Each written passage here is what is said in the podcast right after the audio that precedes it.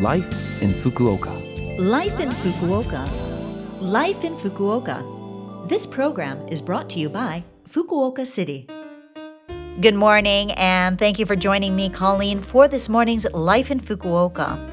Life in Fukuoka is a short program to share information with you on how to live more comfortably in Fukuoka City, as well as give you tips and advice on life here and things to do when you're out and about. Life in Fukuoka is on in English every Monday morning at this time, so be sure to tune in. Life, in Fukuoka.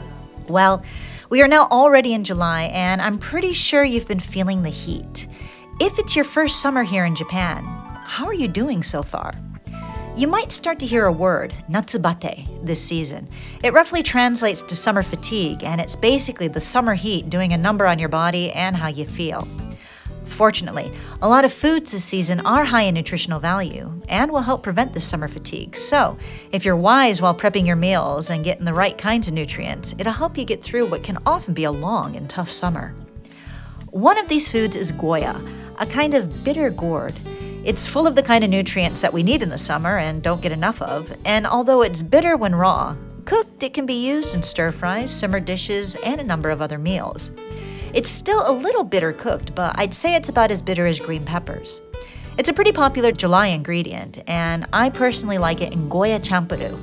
That's a kind of Okinawan stir fried dish which you can easily find at number izakaya or even at the supermarket in the prepared food section. That's where I get it.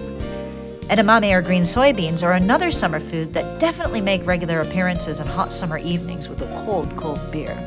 You'll often see edamame paired with drinks on izakaya menus in July, but actually, even without the booze, edamame are delicious and great sources of protein and potassium, a really nutritious vegetable to have on hand.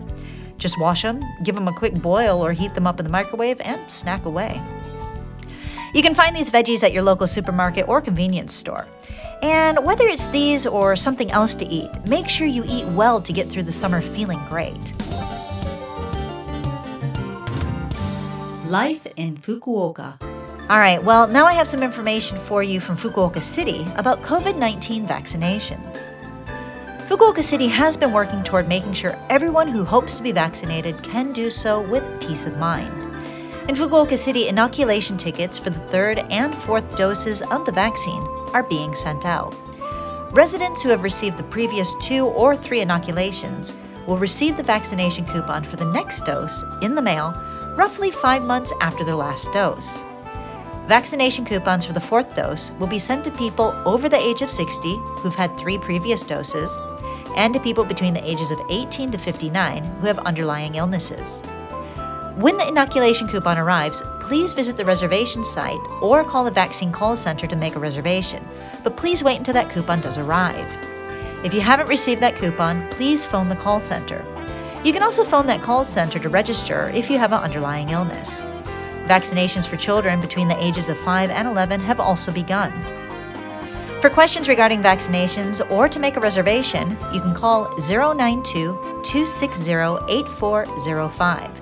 Again, that number is 092 260 8405. Calls will be taken between 8:30 a.m. and 5:30 p.m. every day, and seven languages are available at that number, including English. Life in Fukuoka. All right. That's it for Life in Fukuoka today.